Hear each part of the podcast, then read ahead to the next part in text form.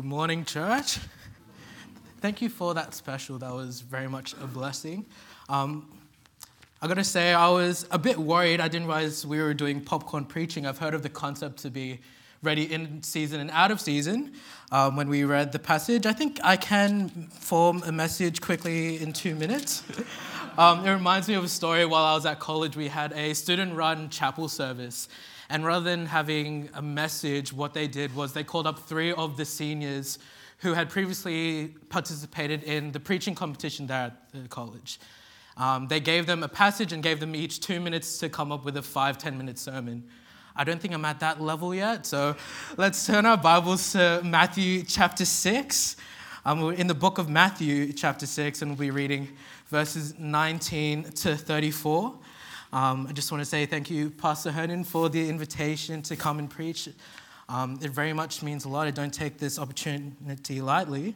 And to the church, thank you for just your welcoming spirit, your warmness. Um, it's been great to see some familiar faces, to get to know some new ones. Um, and yeah, just thank you for having us. I'm here with my sister Sarah. Um, she's just over there. She is the Filipino girl with um, blonde hair. um, but in all seriousness, um, thank you for having us. Um, just to put it out there, I'm not related to the Hulana clan. Um, we are from Southern Baptist Church. That's where Pastor Hernan was before he came and moved up here. Um, for those who don't know me, I am. My name is Sam. Um, I started into full-time ministry back in 2019. It was following our young adult conference, True North Summit, that we co-host there with Faith Baptist Church. Um, following that, I was under internship at the church for two and a half years there in Southland. Um, in my second year, I commenced my studies. I was studying online at West Coast Baptist College. And just back in August, I made the decision to make the move to continue my studies on campus there in Lancaster, California. Um, again, as mentioned, I'm just back home for the holidays, so we'll be heading back um, in two weeks. So, again, just thankful for the opportunity um, to be here. Again, we're in Matthew chapter 6, and we're reading from verse 19. And the scriptures say here, Lay not up for yourselves treasures upon earth, where moth and rust doth corrupt, and where thieves break through and steal. But lay up for yourselves treasures in heaven, where neither moth nor dust doth corrupt, and where thieves do not break through nor steal. For where your treasure is, there will your heart be also. The light of the body is the eye. If therefore thine eye be single, thy whole body shall be full of light. But if thine eye be evil, thy whole body shall be full of darkness. If therefore the light that is in thee be darkness, how great is that darkness? No man can serve two masters, for either he will hate the one and love the other, or else he will hold to the one and despise the other. Ye cannot serve God and mammon. Therefore I say unto you, Take no thought for your life, what ye shall eat or what ye shall drink, nor yet for your body what ye shall put on. Is not the life more than meat, and the body than raiment? Behold the fowls of the air, for they sow not, neither do they reap nor gather into barns. Yet your heavenly Father feedeth them. Are you not much better than they? Which of you, by taking thought, can add one cubit unto his stature? And why take ye thought for raiment? Consider the lilies of the field how they grow. They toil not, neither do they spin. And yet I say unto you that even Solomon in all his glory was not arrayed like one of these. Wherefore, if God so clothed the grass of the field, which today is, and tomorrow is cast into the oven, shall he not much more clothe you, O ye of little faith? Therefore, take no thought, saying, What shall we eat, or what shall we drink, or wherewithal shall we be clothed? For after all these things do the Gentiles seek. For your heavenly Father knoweth that ye have need of all these things. In verse 33, it says, But seek ye first the kingdom of God and his righteousness, and all these things shall be added unto you. Therefore, take therefore no thought for the morrow, for the morrow shall take thought for the things of, its, of itself. Sufficient unto the day is the evil thereof. See, new beginnings, for example, we've just come into a new calendar year, can be both exciting and daunting at the same time. It provides opportunity for a fresh start, but also encompasses a new set of trials and challenges that are yet to come. We live in a time where much is in the unknown. There is much that is out of our control. There is much to worry about. We all understand how the past couple years have been and how challenging it has been. And now, coming out of the other end, there seems to be a glimpse of normality returning. Yet, as we also know, one, boast not thyself of tomorrow, for thou knowest not what a day may bring forth. As such, it is easy to get sidetracked and overwhelmed by the cares of this life. As followers and ambassadors of Christ, we ought to seek to please God in service for Him. What that requires is the forsaking of the cares of this world and a cleaving unto God. Though daunting, God promises to meet our every need. All we need to do is focus upon Him. Though we ought to consider tomorrow and give much consideration unto eternity, God says to focus on today. What can be done today? God provides us ample opportunity for the day, yet seldom do we take it. God promises to provide our needs for the day, yet so often we take matters into our own hands. I love how it's said in 2 Corinthians chapter 12, verse 9. The Lord here speaking to Paul says, My grace is sufficient for thee. And as we look into our passage there in verse 34, it says, Take therefore no thought for tomorrow, for the morrow, for the morrow shall take thought for the things of itself. Sufficient unto the day is the evil thereof. I've entitled my message, Sufficient for Today. Sufficient for today. Let's open up in a word of prayer. Heavenly Father, we just thank you for your goodness, your grace, your love, and your mercy towards us, Lord. We thank you for the opportunity to assemble here in your house, to open up your word, to study thereby, and to grow therein, Lord. I pray that you'll just calm my nerves. I pray that um, as we search your scriptures, may this be as much of a blessing to those who will be hearing as much as it has been for me as I study this out. May you just get me out of the way and just allow me to express the message that you've laid upon my heart this morning, Lord. I pray that you just bless the rest of the service and bless the rest of our day. Father, we love you, we thank you, and we pray all these things in your name. Amen. So, to get some context about this portion of scripture, we find here um, between chapters 5 and 7, it encompasses what is known as the Sermon on the Mount. The Sermon on the Mount has much to do with redefining Christian living and what it means to live the Christian life. Um, we'll see in chapter 5, it covers the Beatitudes, redefining some of the commandments and some of the social norms of the day. The beginning of this chapter, chapter 6, prior to the portion that we read, um, it deals with the hypocrisy in almsgiving and in prayer. It provides a great model for prayer in the Lord's Prayer, as well as touches on fasting and the proper means and manner to do so. The following chapter, chapter 7, reproves rash judgment towards one another, encourages us to seek the Lord through prayer. Christ also provides warnings against false prophets and expresses, and expresses the need for a firm foundation in the Word. Now, the portion of Scripture that we just read in chapter 6 has much to do with perspective with purpose and with focus.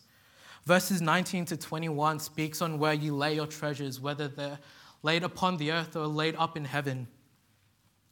This speaks on where your heart is, for um, that shows what your purpose is. We find a glimpse here of a juxtaposition between that which is eternal and that which is temporal, that which is heavenly, that which is earthly, that which has to do with today and that which has to do with eternity. Verses 22 to 23 talks about your worldview and your perspective, asking the question, where is your focus? For where your focus is, there, that is where you shall dwell as well. Verse 24 speaks on which master you shall serve. Do you serve God or do you serve the riches of this life? And as we come into verses 25 to 34, it expounds upon a subject that can oftentimes rob us when living the Christian life. It's a thought of worry, of doubt, of the cares of this world. The Lord Jesus here begins with the remark to take no thought for your life, giving examples of such, um, such thoughts what you will eat, what you will drink, what you will wear, and etc. Jesus then reminds us of that which really matters, for life is greater than just the food that you eat, the body is greater than just what you wear. He then gives examples of God's provision as we see it in nature among us. You consider the fowls of the air and the manner in which God ensures that they are fed, in verse 26. Verse 28 says to consider the lilies of the field, how they grow, and yet they labor not for its own growth. You consider the grass, how God clothes them, and yet they're cast into the fire the very next day. Thus, in verse 32, it tells that we are to lean upon God, knowing that God knows all of our needs. And what a comforting truth that is. As we come to verse 34, a familiar verse to many, it tells us, this, tells us to seek first the kingdom of God and his righteousness. And verse 34 concludes the thought on the sentiment of focusing on today rather than on tomorrow. Now, this is not in neglect of tomorrow, but rather in a refocusing on today and what can be done today. This thought is succinctly summarized by a verse from the Apostle Paul. Please turn with me to the book of Second Corinthians, Second Corinthians chapter 12. And we'll read here from verse 8. In 2 Corinthians chapter 12, verse 8, it says, For this thing I besought the Lord thrice that it might depart from me. And in verse 9 it says, And he said unto me, My grace is sufficient for thee my grace is sufficient for thee. For my strength is made perfect in weakness. Most gladly, therefore, will I rather glory in my infirmities than the power of Christ, that the power of Christ may rest upon me. Therefore, I take pleasure in infirmities, in reproaches, in necessities, in persecutions and distresses for Christ's sake. For when I am weak, then am I strong. In speaking of his testimony and the manner in which the Lord kept his humility, the Apostle Paul wrote this. See, the devil was working in his mind, building him up in pride. But what the Lord does here to keep, in, keep him in humility is he gives him a reminder that his grace is sufficient for thee. No matter what trials or troubles we face, the, the grace of God is sufficient to meet it. My first point for this morning is simply purpose. What is our purpose? As we go back to, to Matthew chapter 6, verse 19 to 21, we see here the first step is to align our focus. We must define what is our purpose in the Christian life. In verse 19, it says, Lay not up for yourselves treasures upon earth where moth and rust doth corrupt, and where thieves break through and steal, but lay up for yourselves treasures in heaven where neither moth nor rust doth corrupt, and where thieves do not break through nor steal. For where your treasure is, there will your heart be also. The question is who do we seek to serve and to please? Do we seek to serve ourselves, to please ourselves, or do we seek to serve God and bring honor and glory to His name? It is often said a tree is known by the fruit in which it produces. So, do we seek to produce fruit that is of the world or of God? What kind of fruit do we produce? Is it God honoring or is it honoring self? When someone sees you, do they see Christ? Do they see an ambassador of Christ? Or do they see just another person in the world? Where is your identity? It says there in verse 21 For where your treasure is, there will your heart be also. Verses 19 to 21 speaks on the fact that everyone has treasures in this life. Everyone has something that they can bestow upon the Lord that they can use for the furtherance of the kingdom. See, God has gifted everyone gifts, talents, possessions, abilities, and opportunities, all of which can be used for the glory of God. A talent or a possession can be utilized in the ministry, a relationship that can then turn into a witnessing opportunity. Maybe the Lord brings someone um, to, into your life who will never hear another presentation of the gospel? Do we take that opportunity every single day? The question lies in where do we offer these gifts and talents to? Where do we lay our treasures? Do we lay our treasures upon the earth or up in heaven? In these verses, we find a juxtaposition between the temporal and the eternal, those things which refer to having an impact for eternity and those that do not. It speaks with regards to our time here on earth or our time in heaven. Though the temporal can be important, we must not let that come in the way of that which is for eternity. Eternity can affect our own eternity. That starts with salvation and choosing the Lord Jesus Christ as your personal Savior. But not only that, it can affect the eternity of someone else. Sharing the gospel to them, witnessing to them, so they can come to the saving knowledge of Jesus Christ. Colossians 3 1 to 3 says, If ye then be risen with Christ, seek those things which are above, where Christ sitteth on the right hand of God. Set your affections on things above, not on, the, not on things on the earth. For ye are dead, and your life is hid with Christ in God.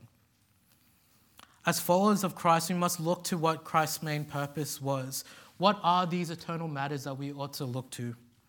What are these eternal things that we ought to give priority? In Luke 19:10 it says, "For the Son of Man is come to seek and to save that which was lost." See, Christ came to seek and to save those lost in sin, to see them come to the saving knowledge of the Lord Jesus Christ. Thus, we ought to do the same to see the lost one for Christ. We ought to take every opportunity we can to witness to people, whether they be friends, family, neighbors, workmates. We ought to do what we can to see them won for Christ. We often look to the Great Commission, Matthew 28 18 to 20, with regards to outreach and soul winning, where it says in verse 19, Go ye therefore and teach all nations, baptizing them in the name of the Father and of the Son and of the Holy Ghost, teaching them to observe all things whatsoever I have commanded you, and lo, I am with you always, even unto the end of the world. See, the Great Commission did not command us to save the lost from sin did not command us to convict them, because that's not our ministry. It's the Holy Spirit that convicts the soul. It's the Lord Jesus Christ who, giving himself on the cross, it is through the shedding of his blood that we have remissions for sins and that we are saved from our sins. We are merely to preach the gospel. We're merely to share the gospel to those around us. In addition, the Lord seeks for us to become more like Christ in 2 Peter 3:18 it says, "But grow in grace and the knowledge of our Lord and Savior Jesus Christ. To him be glory both now and forever. Amen." See, as we grow to become more like Christ, it is well pleasing unto the Lord. And thus, as we live the Christian life, we ought to offer treasures. We offer treasures either upon the earth or up in heaven. Do we seek to fulfill these purposes that the Lord has given to us?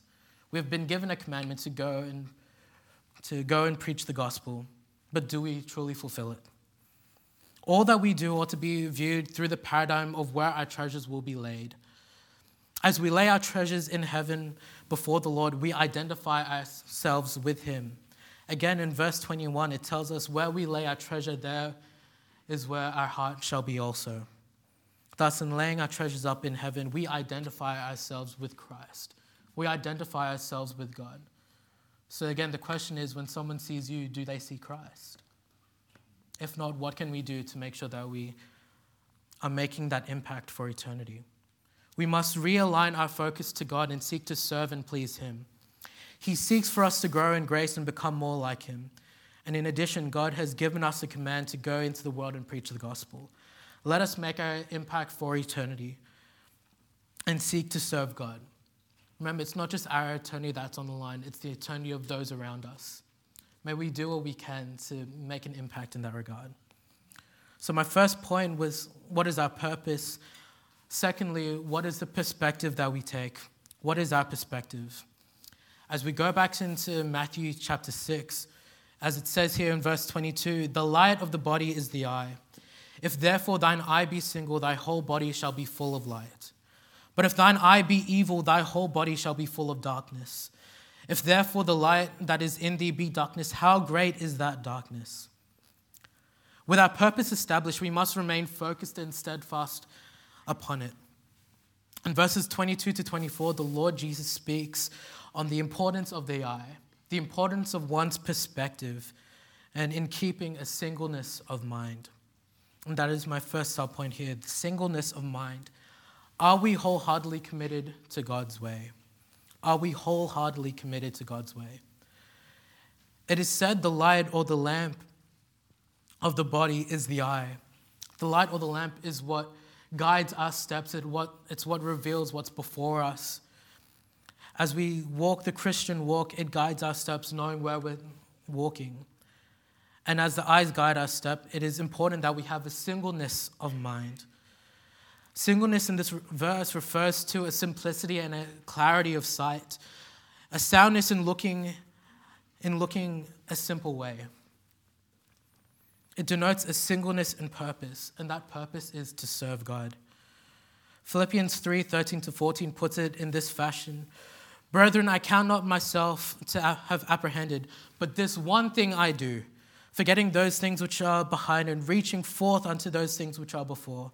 I press toward the mark for the prize of the high calling of God in Christ Jesus. With each action, there is clear intention, there's clear intention towards the single mark. The inverse of this would be looking in two ways or working with ulterior motives and intentions, a double mindedness. And we understand, I believe it's in James, um, a double minded man is unstable in all his ways. See, verse 24 outlines the dangers of serving two masters. The result of two masters is a hatred for one and a love for the other. It's a holding and a cleaving to one and a compromise on the other. It's an adherence to one and a compromise on the other. In this instance, Jesus here is using the example of laboring for God or in laboring for riches. One cannot do both. We must have a singleness of mind. A singleness of mind denotes a focus, a purpose, and our continual pushing towards it. We must follow after God's way in utter obedience, having this singleness of mind. See, such purpose, necess- such purpose necessitates a singleness of mind, but also it necessitates a soundness of mind. A soundness of mind. Are we seeing things God's way? That's my second subpoint. In verses 22 to 23, Jesus speaks in terms of seeing light and dark. It says there, the light of the body is the eye. If therefore thine eye be single, thy whole body shall be full of light. And in verse 23, it says, If thine eye be evil, thy whole body shall be full of darkness. See, when you're in the dark, it is incredibly easy to take a wrong step, to fumble at times, to make mistakes, for your vision is not clear. A singleness of, a singleness of sight denotes a clarity. The evil eye or the unclear eye is obstructed in its way. Being full of light ensures that we are walking with the Lord in the manner that is pleasing to Him. So the question not viewing things God's way, or do we see things our own way? More often than not, viewing things God's way is contrary to that which is natural for us. Isaiah 55, 8, verse, verses 8 to 9 says, For my thoughts are not your thoughts, neither are your ways my ways, saith the Lord. For as the heavens are higher than the earth, so are my ways higher than your ways, and my thoughts than your thoughts. Oftentimes, it is against the norm to see things God's way. It's not natural to do so, but we must be accustomed to it. We must endeavor to take on the godly perspective rather than the worldly perspective. One of the greatest examples of this is the perspective we take when we're faced with trouble and adversity. Someone once told me you can tell those that are walking with the Lord based on if they have a gratitude attitude. It's incredibly easy to focus on the negatives, those things that we don't have, those things that are going wrong, all the issues and problems of life. It's harder to focus on all the positives, to be grateful for the little that you do have, to see everything that is going well, to see the solutions and opportunities as you tackle life.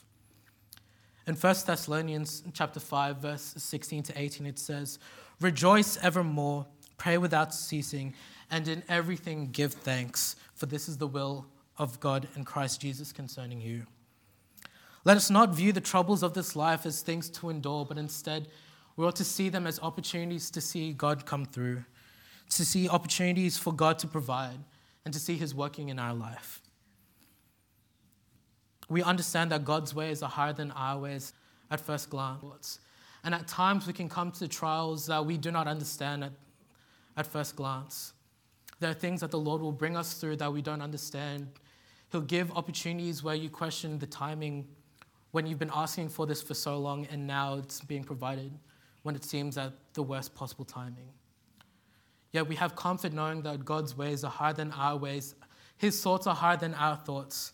We have comfort in knowing that He's all powerful and He's in control at all times. May we continue to lean upon Him. In every aspect of the Christian life, we ought to maintain the right perspective.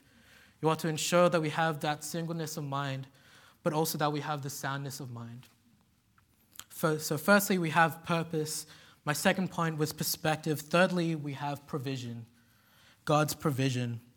In our passage, as we read from verse 25 to 32, it says here, Therefore I say unto you, take no thought for your life, what ye shall eat or what ye shall drink, nor yet for your body, what ye shall put on. Is not the life more than meat, and the body than raiment? Behold the fowls of the air, for they sow not, neither do they reap nor gather into barns, yet your heavenly Father feedeth them unto his stature. And why take ye thought for raiment? Consider the lilies of the, of the field, how they grow, they toil not, neither do they spin. And yet I say unto you that, every, that even Solomon in all his glory was not arrayed like one of these. Wherefore, if God so clothe the grass of the field, which today is, and tomorrow is cast into the oven, shall he not much more clothe you? O ye of little faith. Therefore take no thought, saying, What, ye, what shall we eat? Or what shall we drink? Or wherewithal shall we be clothed? For after all these things do the Gentiles seek. For your heavenly Father knoweth that ye have need of all these things. See, firstly, we have established our purpose to serve the Lord and bring glory and honor to his name. Nextly, we have endeavored to remain focused, ensuring we have singleness and soundness of mind, being wholeheartedly focused on Him and seeing things His way. Now, Jesus gets to the main crux of our text for today the concerns about worrying, the concerns about taking the cares of this life. See, we have established that the Christian life is one lived for God, but also with God on our side. Oftentimes we forget about the almighty, all powerful, omnipotent, omniscient, omnipresent Father who's there with us every step of the way. Too often, when issues arise, our first response is to take things into our own hands. And oftentimes, the last thing we do is bring our burdens before the Lord, the one who can truly bear them. See, we treat God as a spare tire, our last resort, we only treat him when things go awry, when it's, out, when it's beyond our power, beyond our control. We treat it as a last resort. It's never our first instinct. But that's what it ought to be. In actuality, he ought to be our first instinct, the one we give the first report to. Please turn with me to Matthew chapter 11, just a couple chapters later. Matthew chapter 11, and a familiar passage for many of us. Matthew chapter 11 and verse 28 to 30. And verse 28, it says, Come unto me, all ye that labor and are heavy laden, and I will give you rest. Take my yoke upon you and learn of me, for I am meek and lowly in heart, and ye shall find rest unto your souls. For my yoke is easy and my burden is light. This verse is a perfect picture of God coming alongside us in times of need. The picture of a yoke sees two oxen come alongside each other as they plow the field. One oxen was deemed as the stronger, and the other deemed as the weaker. And they were connected by the yoke. As they plowed the field, the stronger ox would ease the load for the weaker ox, allowing the weaker ox to grow stronger day by day. You would not yoke a strong ox with a strong ox or a weak ox with a weak ox. And in this picture, we see God as our strong ox. He will come alongside us and help us bear the burden. Now, it's important to note that for the weaker ox, there was still responsibility there. Yet it was a lightened load with the aid of the stronger ox. The weaker ox still had to pull his weight. See, sometimes we All that we need to do is come unto God, who will give us that load that is easy, give us his easy yoke, his light burden. But in doing so, we ought to continue to endeavor for him, to labor for him in that. We still have the responsibility to do so. But there's a great promise, as God promises us new mercies every day, for his grace is sufficient for us. Again, in 2 Corinthians chapter 12, verse 9, it says, And he said unto me, My grace is sufficient for thee, for my strength is made perfect in weakness.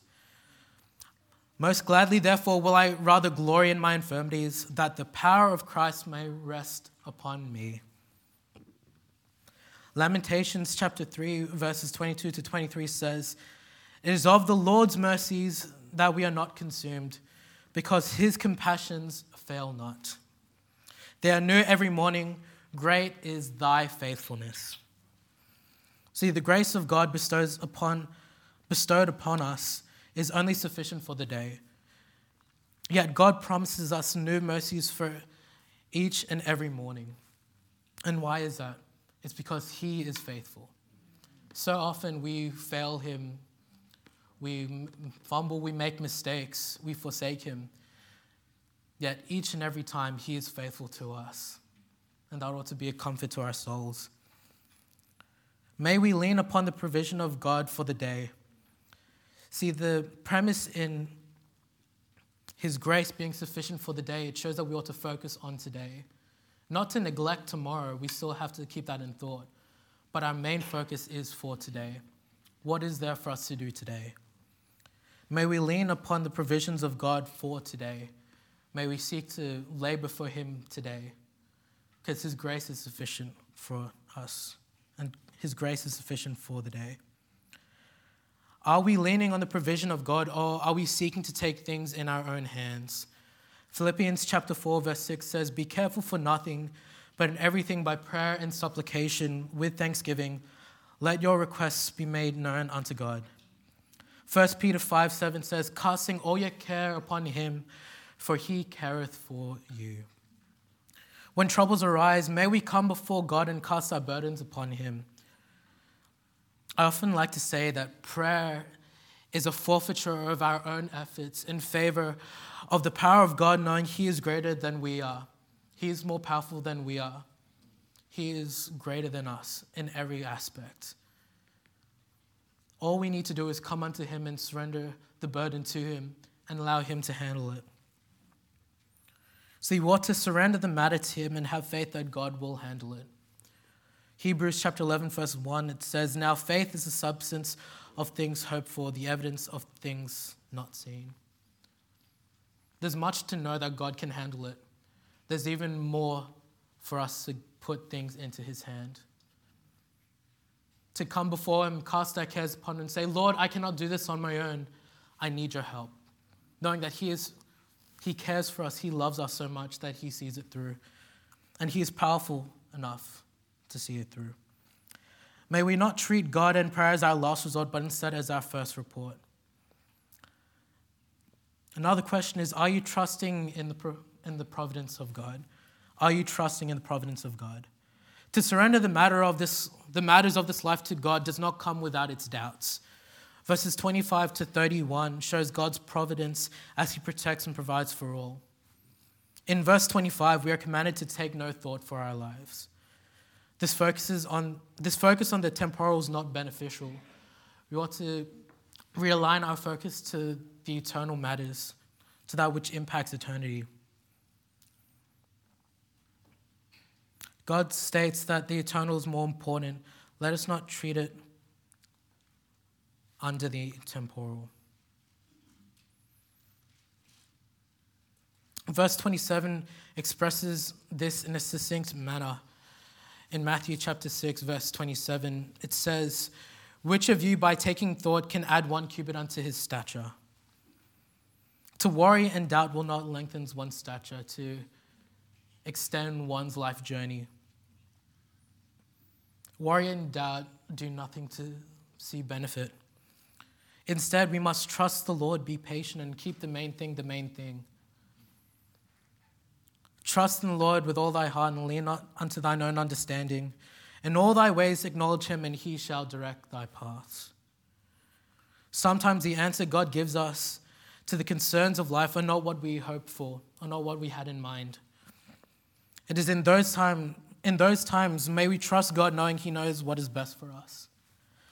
Let us not trust our own understanding, but instead trust in the prov- on the provision of God to provide and guide the way.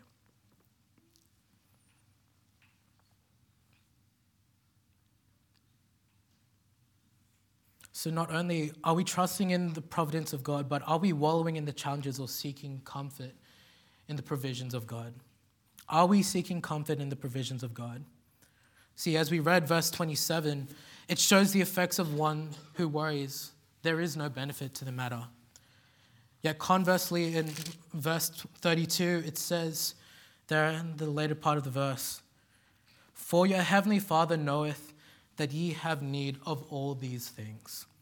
There's a great comfort in knowing that an almighty God knows your every need and is all powerful enough to meet it every time. May we give any cares or burdens to the Lord and allow Him to handle the rest. May we come to God as a first instinct.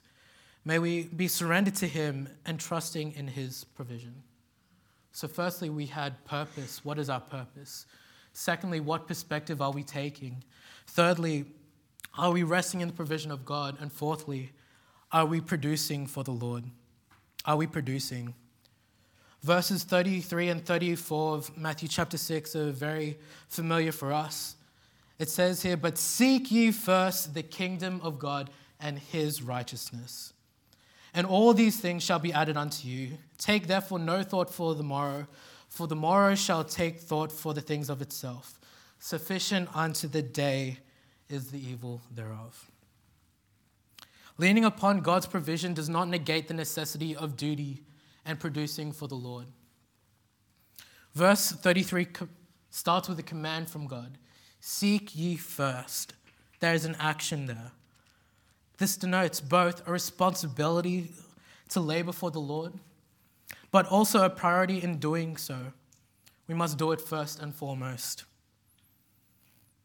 As was mentioned before, the two main purposes of the church is to reach the lost and see the saints grow in the Lord. May we be good stewards and labor to accomplish this to the glory of God. Again, the question is asked what opportunities do you have to reach the lost that others do not? Each of us have lost friends and family that may not know any other saved believers. Maybe we are the one point of contact they have to the saving knowledge of Jesus Christ. Every encounter is an investment in eternity, so we must make the most of it. What gifts and talents do you have that, you can be, that can be used for the glory of God? We ought not to let them go to waste. The Lord has bestowed them to us. May we be good stewards of it. May we give first priority to the work of the Lord. If we seek to live for the Lord and after his kingdom, we are promised the provision of God, and all the other aspects shall take care of themselves. Are we keeping the main thing the main thing, or are we allowing trivial things to take our focus instead? It's interesting to note as we read verse 33, oftentimes it's viewed through the lens of serving the Lord and seeking after Him first and foremost.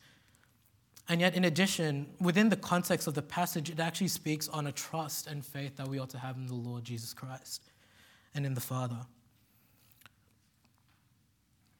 See, we ought to seek first the kingdom of God, trusting God will take care of all the other worries that we may have. We need not worry about the affairs of this life, for they are in the hand of God. And because they're in the hand of God, we may seek the kingdom of God first and foremost for we know that He is over and above all. He is always in control, and that's a great comfort to have. I know, speaking from personal experience, as I made the decision to go up to college, to move to the States, there are many concerns that came to mind ministry concerns, friends and family, people that I cared about so much. Yet I knew in the back of my mind the Lord was calling me overseas to continue my training. And I remember just sitting there in the auditorium of our church, just praying on my knees after having heard the Lord call me to make the move. And I wanted to make sure that everything at home was taken care of before I left. If you know the current circumstances of the church, we're going through quite a bit of a transition time. And knowing all that was going on, I didn't want to leave at first. I wanted to stay and see it through and maybe go off in the future. But what I knew in my heart was that the Lord was calling me to make the move now. So, what you do is you surrender those things to the Lord. You say, Lord, I'm casting my burdens upon you. I'm taking that step of faith. Please take care of it. And the great comfort is knowing that they have been taken care of by the Lord and by His providence and His grace and His mercy and His care and love. When you seek the kingdom first, the Lord will take care of all the other parts. God has given us the actions to take, the first steps to take. It's just up to us to take that first step of faith. See, God's grace is sufficient for the day. In laboring for the Lord and seeking after His will, God will only reveal to us as much as we need to know in the moment. Many times we are of the planning mindset. We want to know every single step of the way before taking the first step. But that's not how faith works. That's not how the will of God works.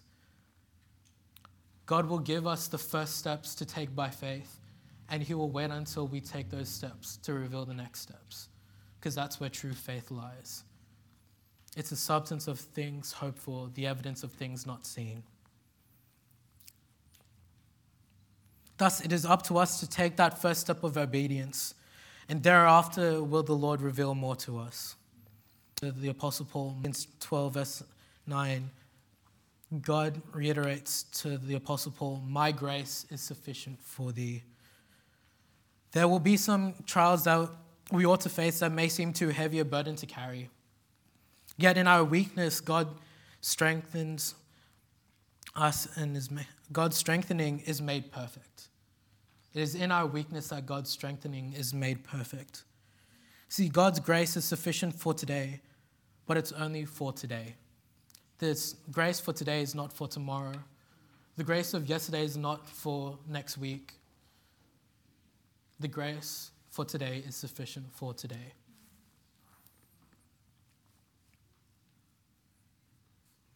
But not only that, that comes with the promise that His mercies are new every day.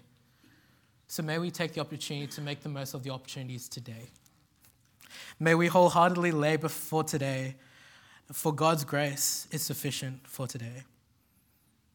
So, again, firstly, we have what is our purpose? It's to serve the Lord. Two, what is the perspective that we're taking? Is that of God? Are we seeing things God's way? Do we see the problems and issues, or do we see the opportunities to see God's working? Are we leaning upon the provisions of God, for we know that He will take care of all that we have? All we ought to do is cast our burdens to Him and come unto Him. And lastly, are we producing for the Lord? Are we laboring for Him? Are we giving Him first priority? And are we taking those first steps of faith? For we know that the grace of God is sufficient for today and is new every morning. I pray that was a blessing for you. Let's close in prayer. Dear Heavenly Father, we just thank you for your goodness, your grace, and mercy towards us. Lord, we thank you that you're all loving, you care for us, and you are one that we can rely on, that we can trust, and we can have faith. Lord, as we seek to live the Christian life, may we lean upon you. May we lean upon you. May we trust in your provision, Lord, and seek your kingdom first. Lord, a new year gives us new opportunities to have a fresh start, to reevaluate things, and to take these next steps. May we endeavor to seek after you, Lord, to seek you first and foremost, Lord. Lord, I thank you for your word that we can grow thereby and that you seek to have a relationship with us, Lord. And pray that may we apply these truths to our lives, Lord. Father, we love you. We thank you and pray all these things in your name. Amen.